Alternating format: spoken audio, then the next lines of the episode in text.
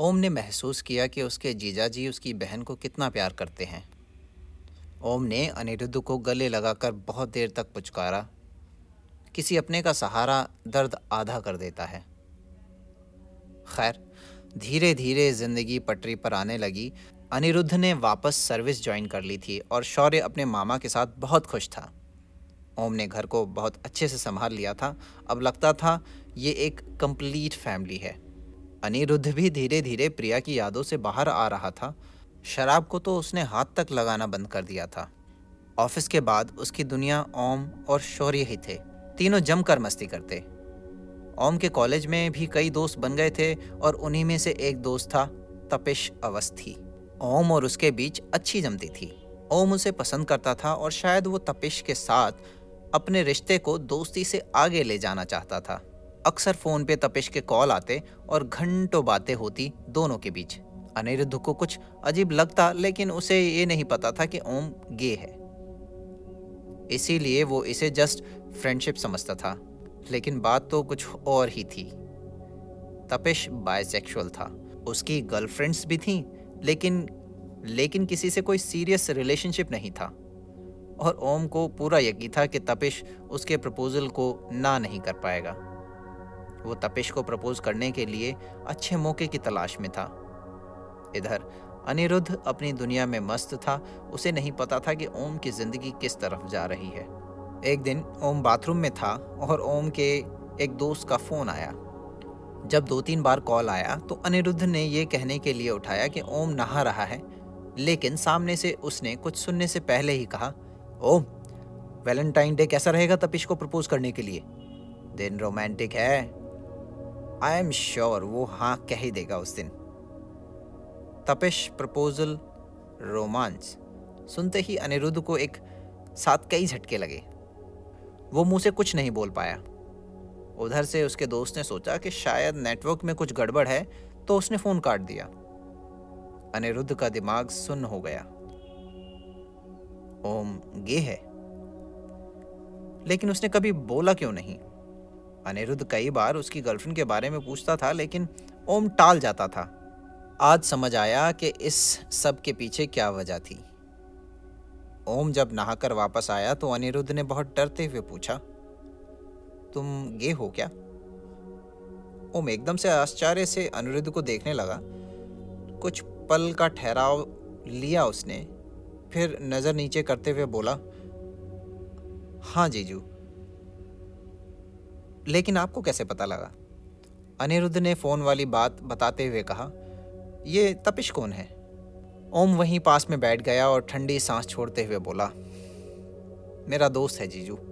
मैं उसे बहुत पसंद करता हूँ और उसे अपने दिल की बात बताना चाहता हूँ जल्द से जल्द। लेकिन प्लीज़, आप इस बारे में पिताजी को मत बताइएगा। अनिरुद्ध ने कुछ सोचते हुए कहा, तुमने अपने जीजू को इस लायक नहीं समझा कि अपना राज बता सको? मैं तो तुम्हें अपना ही मानता हूँ। ओम ने जीजू को गले लगाते हुए कहा, आप आज भी मेरे अपने ही हैं। अनिरुद्ध ने ओम को छेड़ते हुए कहा तो हमसे ही दिल लगा लेते। बाहर किसी के पास जाने की क्या ज़रूरत थी? वैसे भी साले पर पहला हक जीजा का ही होता है। ओम बड़ी ज़ोर से हंसा, जीजू आप भी ना। अनिरुद्ध ने हँसते हुए कहा, किसी दिन बुलाओ उस तपिश को, जरा हम भी तो देखें। ओम ने अगले दिन खाने पे तपिश को बुला लिया। खाने की टेबल पर खाना सज गया। ओम खाना सर्व कर रहा था। अनिरुद्ध ने देखा कि ओम की नज़र तपिश से हट नहीं रही थी। ऐसा लग रहा था जैसे ओम को इस वक्त सिर्फ़ तपिश ही नज़र आ रहा हो। अनिरुद्ध को दिल में कोई चुभन सी होने लगी थी। वो फीकी सी मुस्कान फेंकने लगा। खाने के बाद ओम तपिश को छोड़ने चला गया तो अनिरुद्ध को बहुत दिनों के बाद फिर से अकेलापन महसूस होने लगा। इधर ठाकुर वीर सिंह एक दिन के लिए अनिरुद्ध से मिलने के लिए आए। वो किसी लड़की का रिश्ता लाए थे, अनिरुद्ध के लिए, लेकिन अनिरुद्ध ने दूसरी शादी करने से साफ़ मना कर दिया था। ठाकुर साहब निराश होकर वापस चले गए। इधर ओम का ज़्यादा वक्त तपिश के साथ बीतने लगा। कई बार रात को घर आने में भी देरी हो जाती। एक दिन अनिरुद्ध ने घर वापस आकर देखा तो शौर्य बुखार से पड़ा हुआ था और ओम का कहीं पता नहीं था। शाम को जब ओम वापस लौटा तो नौकर से पता चला कि शौर्य बीमार है तो वो दौड़कर कमरे में पहुँचा। शौर्य को छूने को हुआ तो अनिरुद्ध ने झिड़कते हुए कहा, कोई ज़रूरत नहीं है झूठी फ़िक्र दिखाने की। हो क्या गया है तुम्हें, ओम? तुम ऐसे तो नहीं थे इतने लापरवाह। घर में कौन है, कहाँ है, कैसा है, तुम्हें कुछ याद नहीं। बताओ, इसलिए आए थे तुम यहाँ? जब देखो तपेश तपेश। किसी चीज़ की हद होती है यार। ओम की आँखों में आँसू आ गए। वो उठकर दूसरे कमरे में चला गया। अनिरुद्ध पीछे से आया और अपने किए की माफ़ी मांगने लगा। ओम रोते हुए कहने लगा, जीजू, मैं बहुत परेशान रहता हूँ आजकल। तपिश को संभालना बड़ा मुश्किल है मेरे लिए। पता नहीं पता नहीं चल पा रहा कि वो मुझे पसंद करता भी है या नहीं। उसके आगे पीछे घूमता रहता हूँ कि शायद उसे कभी किसी बात से मुझ पर प्यार आ जाए, वो समझ जाए कि मैं उसे पसंद करता हूँ। लेकिन कुछ हो नहीं पाता, शायद वो होने नहीं देना चाहता। और मैं भी थक गया हूँ उसके पीछे दौड़ते दौड़ते। मैं घर वापस जाना चाहता हूँ। मैं यहाँ आपके और शौर्य के लिए आया था, लेकिन अब खुद को भी संभाल नहीं पा रहा हूँ। घर चला जाऊँगा तो शायद अकेले में बैठकर रो तो लिया करूँगा। अनिरुद्ध ने ओम को सीने से लगा लिया ओम की हालत को अनिरुद्ध समझ रहा था, लेकिन वो ओम के लिए कुछ कर नहीं पा रहा था। उसने ओम को तसल्ली देते हुए कहा, सब ठीक हो जाएगा, ओम। तुम कहीं नहीं जाओगे, यहीं रहोगे मेरे पास, समझे ना? ये तुम्हारा घर है, इसलिए वापस ऐसा दोबारा बिल्कुल मत बोलना। ओम बड़ी मुश्किल से शांत हुआ, लेकिन रोकर कुछ दिल ठंडा हो जाता है। अब ओम को संभालने की बारी अनिरुद्ध की थी, और उसने किया भी। ओम की देखभाल बहुत अच्छे से की और उसे इस तपिश नाम के दर्द से कुछ आराम मिला।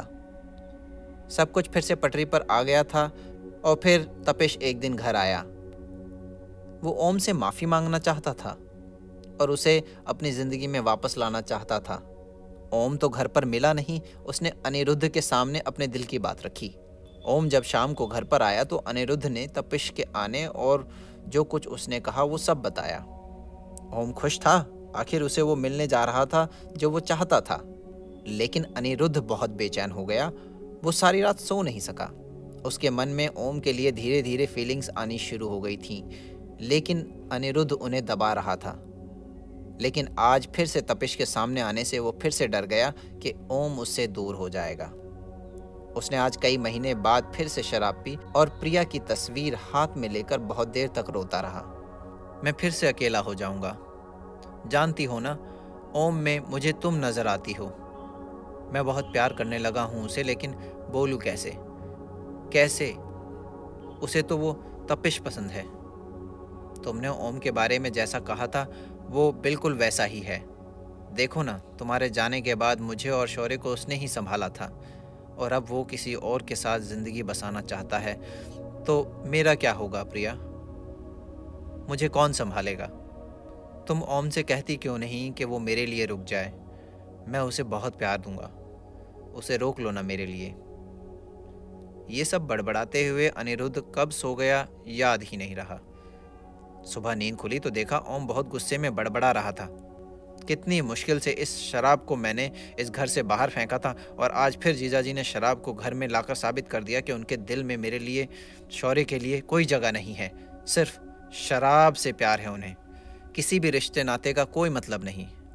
अनिरुद्ध के दिमाग में कल की बातें घूम रही थी, वो बिस्तर से उठा तो शौर्य वापस लिपट गया। पापा, आप शराब मत पिया करो ना। अनिरुद्ध चुप था, बिस्तर से उठकर कमरे से बाहर आया तो देखा ओम कहीं जाने के लिए तैयार था। अनिरुद्ध को देखकर गुस्से से बोला, आपसे तो मैं लौट कर बात करूँगा, अभी तपिश के पास जा रहा हूँ। इतना कहकर ओम ने कदम बढ़ाए ही थे कि अनिरुद्ध ने अपनी शर्ट को संभालते हुए शौर्य को गोद में उठा लिया और भरी हुई आँखों के साथ कहा, प्रिया कहती थी कि मैं उसे बहुत प्यार करता था। उसका कहना था कि मेरे सीने में प्यार का कोई झरना है जो बिना रुके सारी ज़िंदगी बह सकता है। प्रिया तो चली गई, लेकिन वो प्यार का झरना आज भी इसी सीने में दफन है। मैं एक बेटे का बाप हूँ, शराब पीता हूँ।